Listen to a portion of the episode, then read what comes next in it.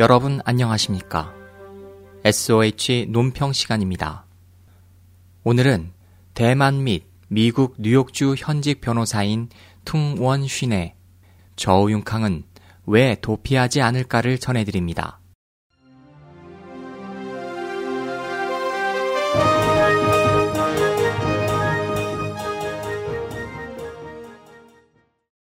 대만에 중풍을 방지하는 약 광고가 있다. 이 광고에서 기자는 불구덩이 속에서 구출된 한 노인에게 왜 도망가지 않았습니까? 하고 묻는다.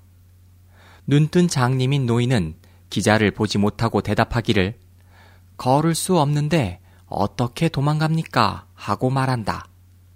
저우융캉은 왜 도피하지 않을까? 저우융캉은 당연히 손과 발이 있어 어디라도 갈 수 있다. 그는 자신의 말로를 똑똑히 알고 있다.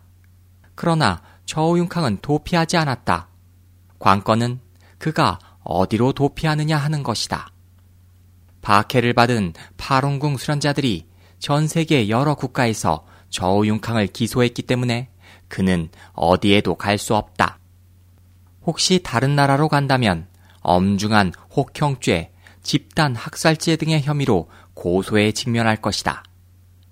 저우융캉은 왜 도피하지 않는가에 대한 대답은 내가 고소된 중재 관리인데 나를 기다릴 어느 나라도 없다는 걸 당신이 알아달라이다. 중국에 남아 중공의 감옥에 가거나 아니면 권력 아래에 있는 것이 유일한 출로일 것이다. 저우융캉에 대한 중공의 재판은 보시라이 사건과 같은 연극을 하는 것이다. 저윤캉을 제대로 심판할 수 있는 것은 국제 정의 법정이지 현재의 중공 가짜 법정이 아니다. 저윤캉이 진정 재앙을 피할 수 없는 것은 현재가 아니고 멀지 않은 장래일 것이다.